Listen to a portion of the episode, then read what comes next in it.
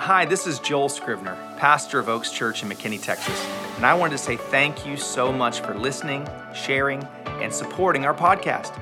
I know that today's message is going to inspire you, challenge you, and empower you to fearlessly follow Jesus like never before. Now, let's check out today's message. Listen up. This is our time now. Second half is our time. We're going to make some changes on defense. They're spreading us out too far. We're going to put Sunshine, Allen, Glasgow, Davis. You're going to play both ways. Rest of the game. I don't want a receiver to get across that line of scrimmage. Coach Yoast will tell you where you're playing, all right? Let's go. It's our time. Everybody in. Our time, our time, our time. Titans on three. One, two, three. Let's go. Let's go. Just one of the coolest movies of all time. Remember the Titans. I know if you've seen it, you love it. How are you today? Are you amazing? Great. Are you amazing today? Come on, this is Oaks Church. Might get loud at Oaks Church. A little rowdy up in here. I'm so glad to be here with you today. My name is Joel. If we haven't had a chance to meet, I hope I get to meet you in the lobby today. Um, my sweet wife has a migraine today. Uh, the pretty weather, I guess, was too much. I don't know. Uh, but lift her up and pray for her head because when mama don't feel good, Nobody feels good at my house. That's all there is to it. All right, praise God. Let's get this thing going. Are you ready? Halftime, guys, we're in the middle of our Unstoppable campaign. We've talked about it for the last two uh, weeks. Today is the finish of this uh, series, and it's Commitment Day. Today is our Commitment Day. We've been talking about three things that we're going to commit to as members of and parts of the body of Oaks Church. We've talked about how we have all been called to be fishers of men. God has called all of us to be a part of his great co-mission. It's not just one person's mission, it's all, all of our missions. It's a co-mission. We share the mission. And the mission is to go into all the world and preach the gospel and make disciples. And, and anyone who believes in the name of Jesus shall be saved. Our job is the job of the evangelist. We are the hands and the feet of Jesus, and he's called each and every one of us to be a part of this mission. Amen? So we all have a part to play. And none of us get to opt out. None of us get to say, okay, here, you, you, you go in and I'm just gonna sit back. I mentioned how at my house, as soon as the girls were old enough to toddle and pick something up, they had a job. My kids work. They don't get to just live there for free. They have a job. They're all in. They do chores, they earn money, they have an opportunity, and it's about responsibility. And the house of God should be the same that each and every one of us recognize that we have a part to play. We have a position on the team, and we're called to do something as a part of the team and not just sit in the stands and eat popcorn and watch the game. Uh, I, we, we went with the football theme today. Thank you, Angel Marie, for handling everything with all of our decor and design and the team and the volunteers that all came together to help that. Uh, super duper grateful. I didn't play high school football. Uh, it was seventh in, when I in Oklahoma when I grew up. It was uh, seventh grade was when you started in football, and that was the same year that I uh, won my first national championship uh, in the martial arts. And my mom made me choose. She's like, "Look, Joel, we can't do both." Both. You're, you're committed already to your martial arts training, you're already in tournaments every weekend uh, doing this. There's no way you can do both football and the martial arts. So I chose to stick with the martial arts. And by the time I was a sophomore in high school, I had a basically a full time job, and I would come home. I was Daniel-san, wax on, wax off, paint the fence, sand the floor. That was my life. Literally in the mid 80s when the Karate Kid came out, I'm like, man, Daniel-san, I got nothing on this. Uh, I, that was my life. I literally, I vacuumed the, the, the dojang, I, I, did the windows, I did all of. I mean, that was my role. and, and so that was how I grew up. And by the time I was in high school, I, am literally I'm competing at nationals in college. I'm on the U.S. Taekwondo team. I'm fighting all over the world. And so to me, I didn't sit in a locker room or sit on a sideline and have halftime speeches the way a lot of other team sports players did. Our halftime speeches were one minute long. in between rounds of a fight and you literally had exactly 60, 60, seconds to catch your breath. You're either sitting on a stool or you're on your knees facing your coach, and your coach is in your face and he's giving you your halftime pep talk. And he's telling you what you did wrong and what you need to shift and what you need to change and where your mindset needs to be. And halftime for me was 60 seconds of get some water, shake it off, get a little blood off if I had a little blood, and get back in there and duke it out again. And one of the greatest experiences and joys that I had was when I shifted from being just a competitor to try to win champions myself to becoming actually one of the coaches for the junior girls USA Taekwondo team. And my job was to be that halftime uh, speaker. And I got these little 13 and 14 and 15 year old little black belt girls coming to the edge of the ring, and I'm cleaning blood off them, and I'm wiping off little swollen little black eyes. And I'm like, You get back out there, Ashley. You get back out there, Jessica. You get back out there, and you fight that tough little Russian girl. You get back out there, and you fight that tough little Argentinian girl, and you take it to them. And I'm doing halftime speeches. I got 60 seconds to wait wake somebody up, to get them back in the game, back in the fight, because stuff can go wrong in the middle of a fight. Stuff can go wrong in the middle of a game. And we as a church, Oaks Church, we were born at a time of adversity. We launched our church just 12 quick months before a pandemic. We started our, our building campaign in the middle of a global pandemic. We bought this building in the middle of a pandemic. We've done already, guys, we've walked through this, and any of you, you're watching online, you're part of our online community. Thank you so much for being with us and being a part of Oaks Church. At any given moment, we've got two to three times the people that are in our services actually participating throughout the week online, and we're grateful you're a part of our church, and we're thankful that you are. But all of us can go onto our website, oakschurch.com, click the button that says Unstoppable. You can see the entire journey, everything we've been through in the last three years, what we've accomplished, what we've got left to accomplish. And we were born into adversity, and the Bible says that a brother is born for adversity. I don't know if you know or not, but our nation is in a time of adversity. I heard um, a story this week of, of, of someone calling the cops, and the dispatcher answered and the woman was frantic. She, she was crying. She was, she was horribly upset. She was claiming that she had just been robbed. She was in the parking lot uh, of, of a walmart at the little gas pump just trying to get some gas and, and she had gotten robbed and the lady was trying to calm her down and through her tears she finally is able to start answering some questions and the dispatcher said what did the person that robbed you look like she said it looked like pump number nine. I just paid $4.50 for gasoline. Come on, that was a good one. You got to laugh a little bit. This is a tough time. It's a tough time. I, I mean, we're, we're, I mean, they're saying that there's going to be food shortages. They're saying that, that, that you know, I mean, inflation is high, the highest inflation rates in 50 years. Guys, this is the time when normal people say, you know what, we better, we better just sit back and we better settle down and things don't look very good. But a brother is born for adversity. And the people that are called to move the kingdom of God forward understand that in the midst of adversity is when championships are won. Championships are won in the midst of adversity. I, I, I have the pleasure of, of, of getting to do pep talks for my girls. I love doing pep talks for my girls and to encourage them. Listen, I, I, don't want my daughters walking around in life thinking that, that life is all cotton candy. No, life is stinking hard. And, and you got to be willing to go toe to toe, and you got to be willing to, to get tough, and you got to be willing to suck it up a little bit because the people aren't just to hand you anything and everything. You got to fight for the things that you want to accomplish in your life. Well, that doesn't sound very Christian, Pastor Joe. you remember when Jesus made a whip? And took it to the temple?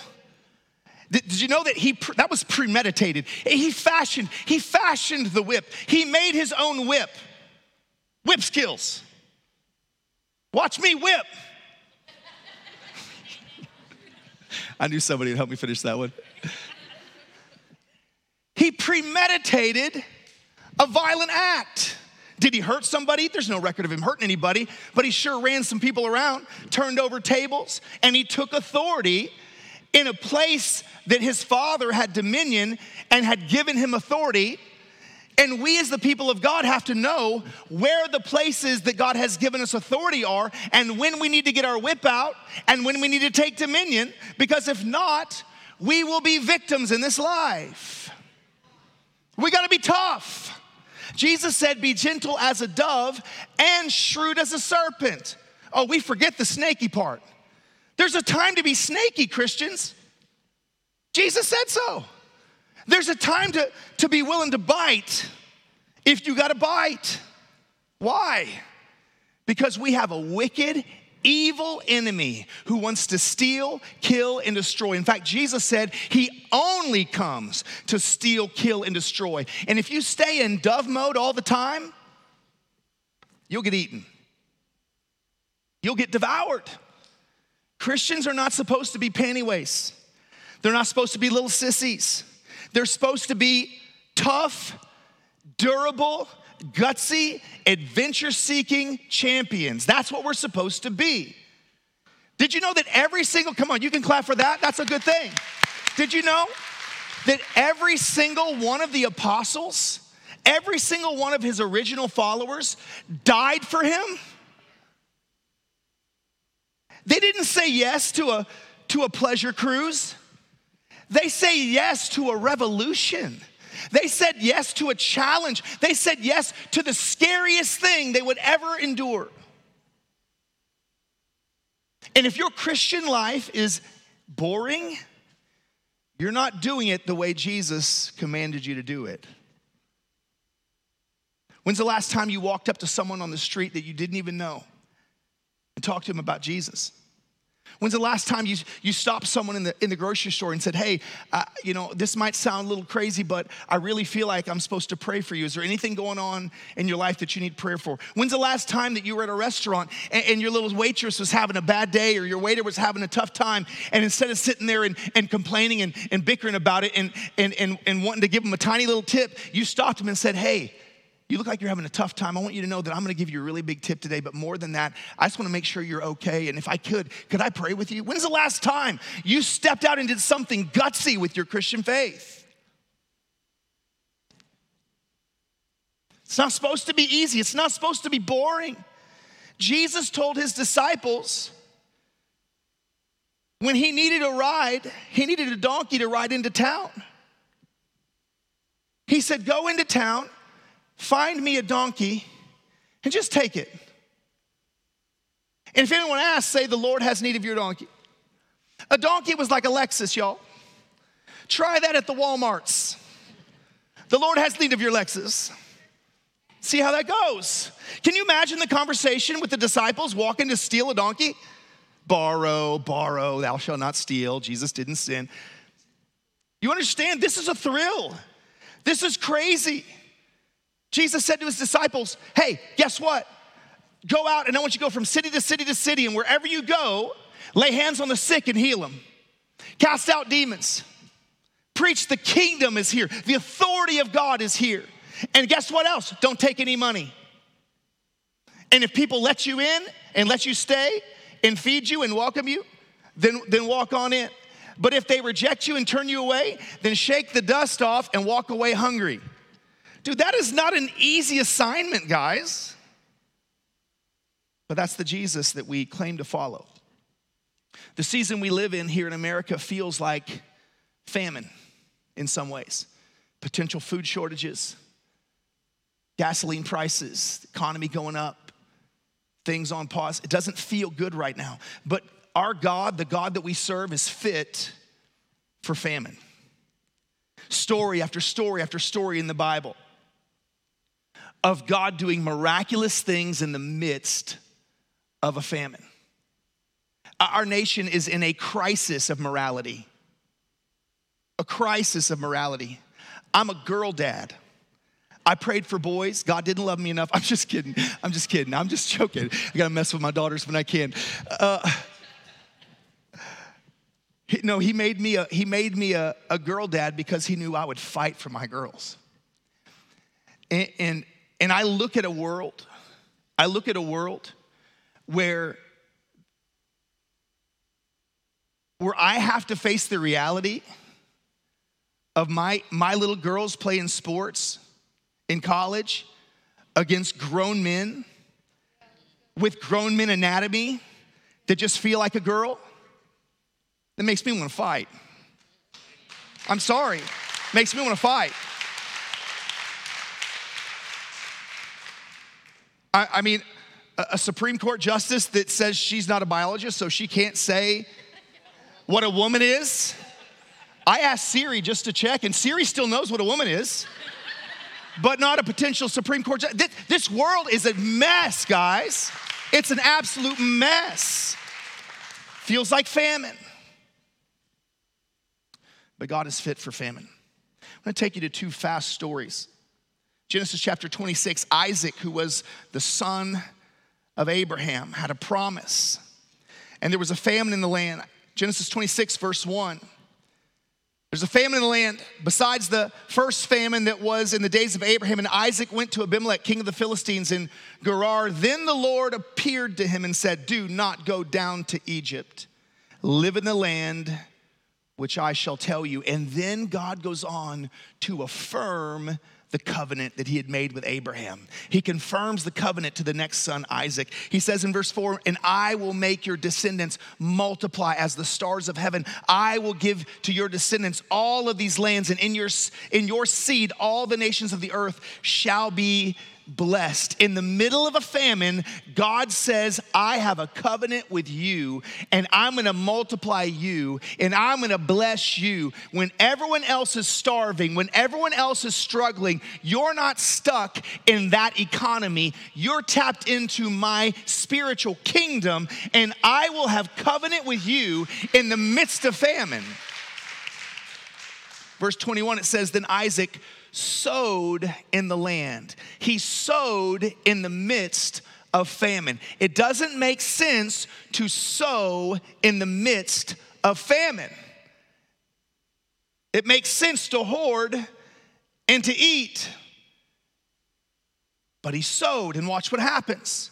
He reaped in the same year a hundredfold.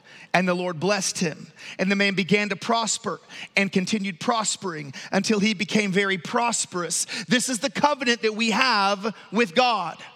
The covenant that we have with God is that we have the opportunity to sow into our agreement with Him to give ourselves, to give our time, to give our talent, to give our financial resources. We can sow in the midst of famine and we can prosper a hundredfold in the middle of famine when everyone else struggles, when everyone else goes without. God has the ability to prosper you if you act according to the covenant He's given you. Elijah found himself in the middle of famine. It was a famine of his own creation. He had declared, It's not gonna rain again until I say so. Three years go by. No rain means no crops. No crops means no food. No food means animals and livestock are dying. The whole place is a mess. And Elijah is living in the famine.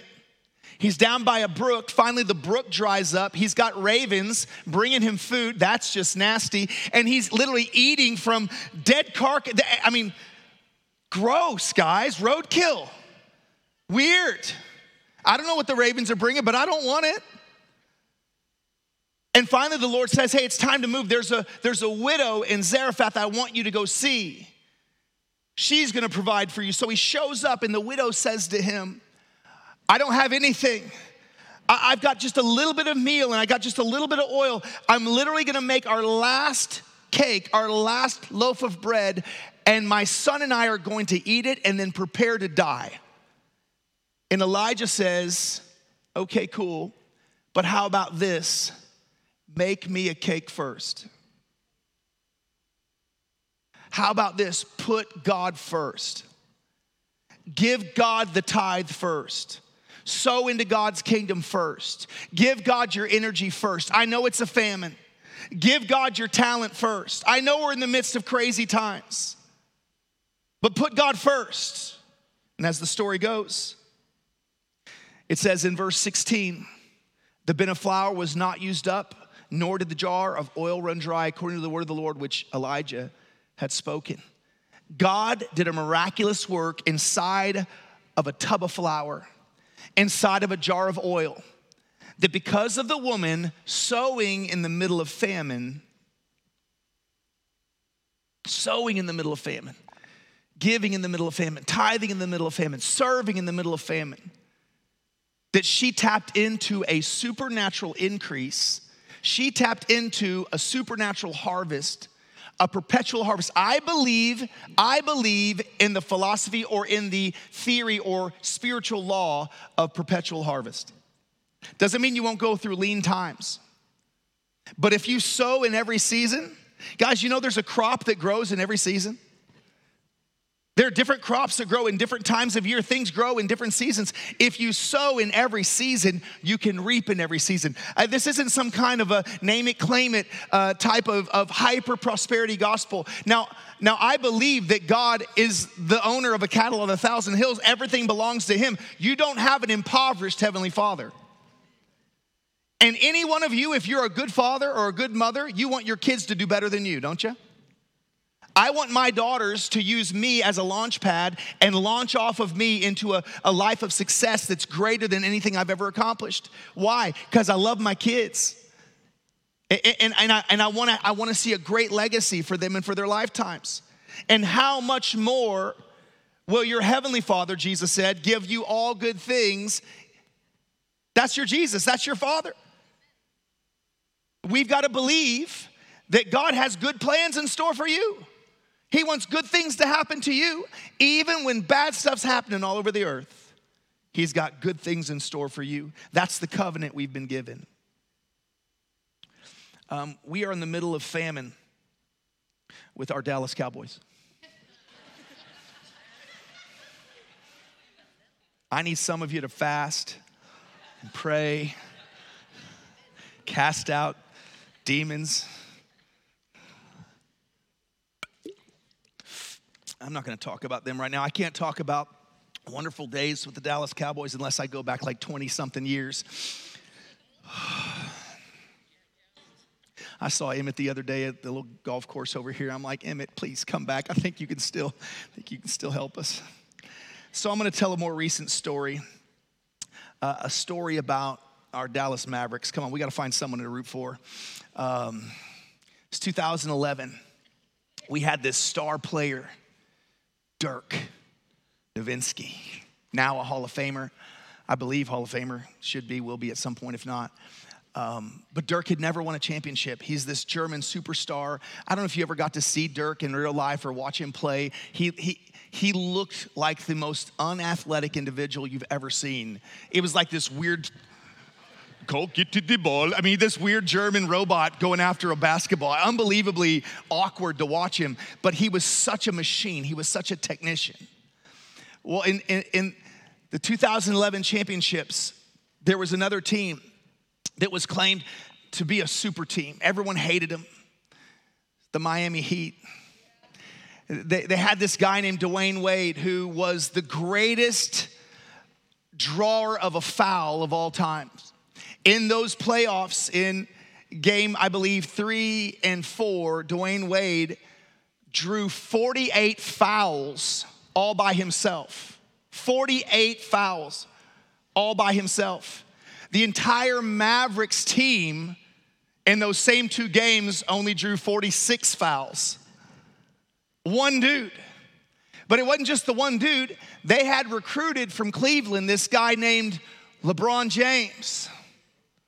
From the Raptors, they recruited this guy named Chris Bosh, and these three together were talking a lot of smack. They were claiming that they were going to go blow, blow way past the, the Lakers, blow way past anything that, that Michael Jordan had done the Chicago Bulls. They promised Miami eight championships, talking all kinds of smack.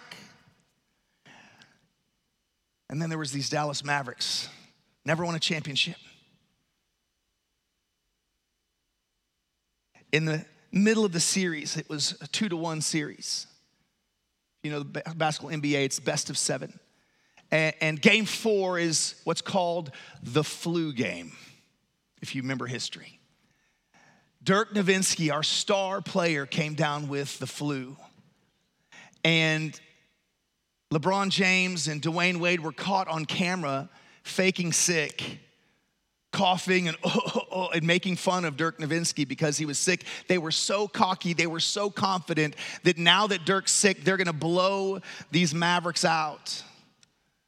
And Dirk had an opportunity to make a decision. He's sick as a dog, he's got the flu. Thank God it wasn't COVID. They banned him for a month, whole season. He could be a bench warmer or he could be a playmaker. Dirk decided he was going to be a playmaker. In that game, he toughed it out. In the last 10 minutes, he scored over 10 points, came back from a nine point deficit at the 10 minute mark made 21 points and won the game. LeBron James that game only scored eight points in the entire game. Shut him down. They came back to Dallas after that and we beat them out two games and we won our first championship with the NBA with Dirk Nowitzki. Dirk chose to be a playmaker when he had all the excuses in the world to be a bench warmer. I believe Oaks Church is in a moment of decision. This is a defining season for us. Defining season. Guys, we got a great team. We got great volunteers. We got a great building. It, it's, good, it's good. Everything's good, guys. This is a great season for us. And if it's just about us, if it's just about taking care of our few families, and making things good for our kids and having good services and singing about getting loud on Sunday and having a pastor that's pretty good or whatever if it's just about if it's just about that then then then then we can just sit back and chill. But it's not about us, is it? I believe there are thousands of people that need to come to Jesus because of your light shining in this city. I believe there are thousands of people that need to get saved because Oaks Church exists inside the city. This is, this is a defining moment for us. Are we gonna sit back and be about ourselves and be a country club church where we get fat and happy? sing the songs we like, eat, eat, eat, the, feed on the, on the messages that we like? Is that gonna be our destiny? Or are we gonna become an evangelistic, soul reaching, soul saving church full of people that are thinking about who else needs Jesus and who else needs to be a part of this great move of God? Someone asked me a question it's actually Pastor Ron, our, our missions pastor, that helps us with all of our vision for, miss, for missions and outreach and all of that. He asked me a question. He said, Joel, if, if Oaks Church disappeared tomorrow, would anyone notice? So that's a real question. It's a real question. I said, I think some people would notice. I mean, we, we, we do a lot of good in this city. We, when we feed a lot of kids and we help a lot of moms and we're, we're clothing lots of people and we're taking care of families, I think, I, think, I think there would be people that would notice. But guys, I, this isn't about me. This isn't, I, I, I'm, I'm almost 50. Guys, I don't have anything to prove. I've won all my championships. I've signed all my autographs. I've had great successes and had great careers. I don't have anything to prove. If it's about Joel's comfort, let's all kick back and enjoy it because I'm good. This feels good to me. One service full, that's easy, man. I, this is like vacation right now. I'm used to doing three and four services a weekend in the last, last place that I was. But it's not about Joel, it's about the kingdom. It's about salvations. It's about the lost. It's about, guys, do you realize just in McKinney, just in McKinney, there are 100,000 people that don't go to church. Just in McKinney. Not including Allen and Frisco and Prosper and Celina and Melissa and Anna and all of the places that we draw from. There are millions of people do you know that Collin County is going to eclipse Dallas County in population, they say, by the year 2040? Collin County will be the biggest county in all of the Metroplex. Millions and millions and millions, a thousand new people a day move to Collin County. Do you know that? do they know Jesus? Do they know Jesus? I mean, a lot of them are coming from California. There is no shot they know Jesus. I'm just joking. just joking. I came here from California too, a long time ago. I was born in California. I love California. But come on, they need some Jesus.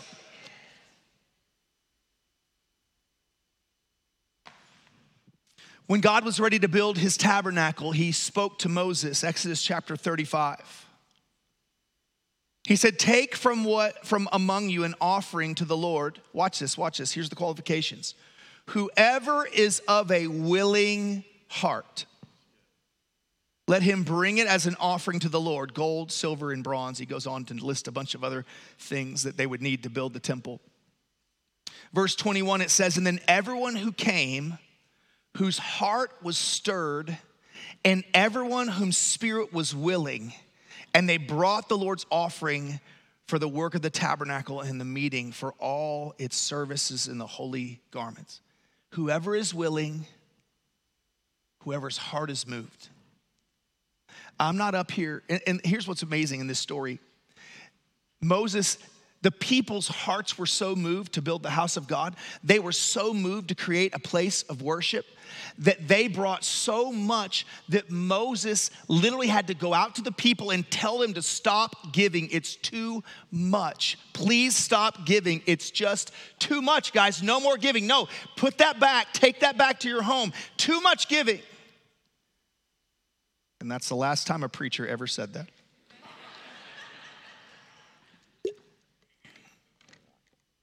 Whoever's heart is willing, whoever's heart is stirred. There was a leper that came to Jesus. The leper said to Jesus, If you are willing, you can make me clean. And Jesus' response to him was, I am willing. Aren't you glad Jesus is willing? Jesus was constantly moved with compassion. Even when the rich young ruler walked away from him, Jesus says of Jesus that he looked, the one who's walking away from him, it says he looked at him and he loved him. His heart is willing on the worst day of Jesus' life as a human, the very worst day of his life, he's in the Garden of Gethsemane. He's under such stress and pressure and anxiety uh, that, that, he's literally, his capillaries are bursting and uh, droplets of blood are coming out of his pores. He's in such anguish. And he prays a prayer. He says, Father, if you are willing, let this cup pass before me, but not my will, your will be done. Jesus was saying, I don't want to do this, but I'm still willing. Aren't you glad that you have a Savior who is willing? Willing to pick up that cross, willing to have his back ripped off. Willing, the Bible says he was beaten to the point where he was unrecognizable of a, as a man. He was on his face, his head so swollen and distorted. His beard literally ripped completely out of his face, covered in blood. He was willing. And, and here we are, just a few weeks away from Easter. Who will you bring? Who will you bring? I, I'm, I'm inviting people left and right. Oh, well, yeah, you're the pastor. Yeah, I know, and I'm supposed to lead by example because you're the ministers. The Bible says you're the ministers.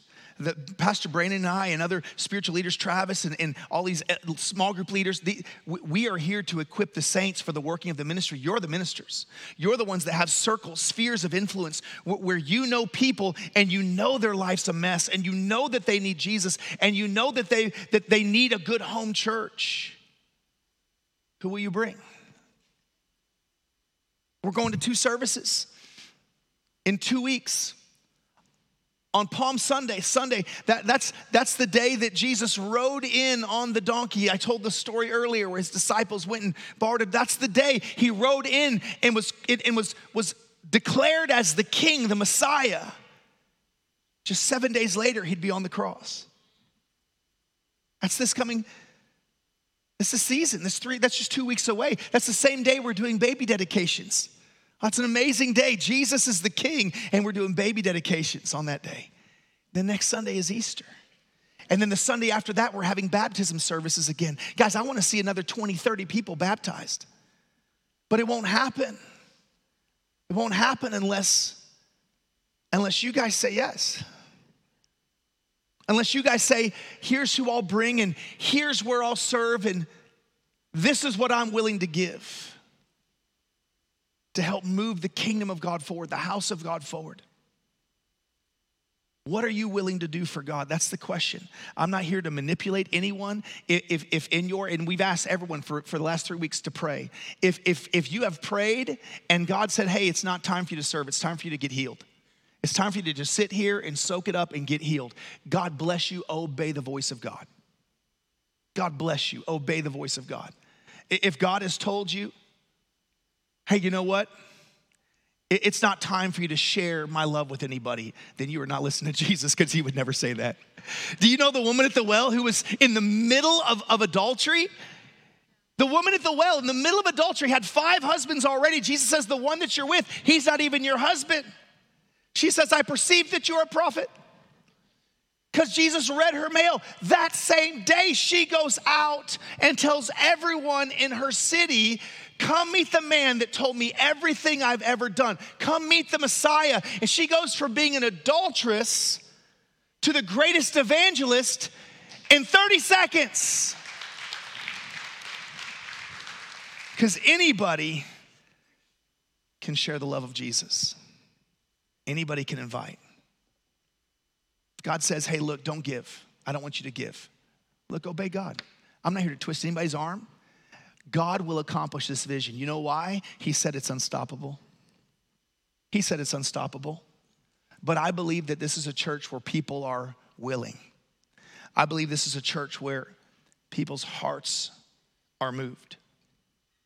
Where people are saying, I don't want to be a bench warmer. I don't want to just sit in a seat and be a spectator. I want to be spectacular on the field. I want to win championships for God. I want to be a playmaker. I can tell you story after story after story of playmakers. We got an amazing playmaker right now uh, running our kids' ministry, Latia. I don't know if Latia's here today or not. She might be back there. Latia is an unbelievable playmaker. She, she has a full time job. She's a, she's a full time single mom with a high school son. She also started her own foundation that she helps scholarships uh, and mentor kids and all kinds of stuff. And she runs our kids' ministry. Why? Because she's willing. She's a stinking champion. Not in it for accolade, not, not in it for, for, for, for glory or fame or any of that kind of stuff. A playmaker. I remember a time in my wife's life where I watched her step up and be a playmaker. She had her own business. She was a hairstylist. She had a, a, a pretty good clientele um, at the time.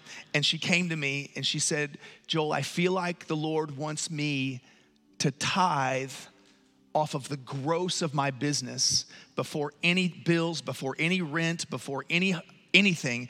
I believe God wants me to tithe off of the gross of my business. I said, that is not God. I didn't have the faith for it. My wife had faith that was beyond my faith.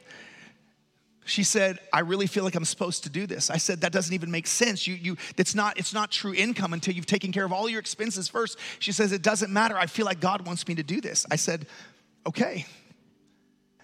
And, and again, I'm not gonna squabble. Uh, I mean, the God that's given me everything, I'm gonna squabble over a few hundred extra bucks a week or whatever. I'm just not gonna squabble over it. God's bigger than that, He's more important than that. And I, I've learned my entire life you can't outgive God. Well, can I tell you? Amen, it's true. That year, my wife's business tripled three times, tripled, tripled, tripled, tripled, tripled, tripled. Doesn't make any sense. Her heart was willing, her heart was moved. I got a buddy named Kevin. Some of you guys remember Kevin Shote, one of my heroes of the faith. He's a pastor over in Carrollton now. And uh, he was my youth pastor, my assistant youth pastor for a long time, and then he was my youth pastor, and then he became my associate pastor. So Brandon could become the youth pastor. And, and, and Kevin, I'm telling you, every single year, every single year, every single year, we worked together on church staff for probably close to 15 years. Every single year, Kevin would come. The church was in a tight spot. Talking about budgets, talking about where we have to cut, talking about this and that. Kevin would come and say, Hey, Joel, you don't have to pay me anymore. I'll do this job for free. I'll just go back to the corporate world and, and, and, I can make so, I can make more money, Joel, in the corporate world. I'll just go back to the corporate world. I'll still do my job for free. That Kevin, every single year, Kevin, shut up. You're not leaving me. Stay put. You're not leaving me. I need you, Kevin. You're not leaving me. Every single year would come and literally offer his salary back. You don't have to pay me, Joel. You don't have to pay me. I'll do this. This is my service for Jesus. I'll do this for free. You don't have to give me anything. Every single year. That's a playmaker. That's a playmaker. I believe we're putting a championship team together at Oaks Church. And I believe that we have playmakers that God is calling in this season to step up and put it on the line and say, Put me in, coach. Give me the ball. I'll, I'll, I'll take the shot. At the end of the game, there are people that want to make the shot and there are people that want to pass the ball. I think God is bringing people together at Oaks Church that are take the shot people. Because I think we're going into a championship season. And whether you're an online member or you're a member that's here in the building with us today or you're on a rotation because of travel or whatnot, there's a part for all of us to play. And we're going to go back into worship for just a second. And I, I'm to give you just a moment in this service to worship the Lord and to hear the voice of God. We've all got a, a card like this underneath our chairs um, for your unstoppable pledge. Online, you can stop by the front desk today.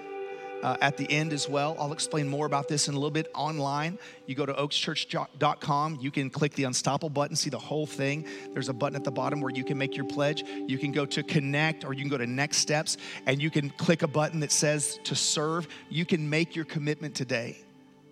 And we're asking you to make your commitment today and even give the best gift that you can give today. I've already done mine online, the best gift that I could possibly do. I've got more things I'm moving around sacrificially uh, so that I can do even more this week because I want to make some big moves for God. I, I believe, I believe, I believe in the God that can multiply in a season of famine. And we're going to lead by example. So I just want to pray for you right now, and then we're going to go into this time of worship, and you can just steal in your hearts what God wants you to do. But of all things, guys, of all things, if you choose one area that you're going to commit to God, if you choose one area today, you're going to commit. My heart and my prayer is that we're all in people and we all commit to all of it. That's my heart and my prayer. But if there's one area and I could pick, it would be that you would become soul winners that you would think that you would wake up, eat, sleep, drink, breathe. Who can I talk to, to, to, about Jesus? Who can I invite to church next? Who can I shine the light of Jesus to? That's what I want more than anything else, is that we have a church full of people that want to introduce people to the same love that they've experienced. Amen? Come on, let's worship the Lord. We hope this message has blessed your life. And if it has, we want to invite you to sow into what God is doing here at Oaks Church. It's as simple as going to oakschurch.com and clicking the Give button. On behalf of Oaks Church, thanks again for listening and have a great week.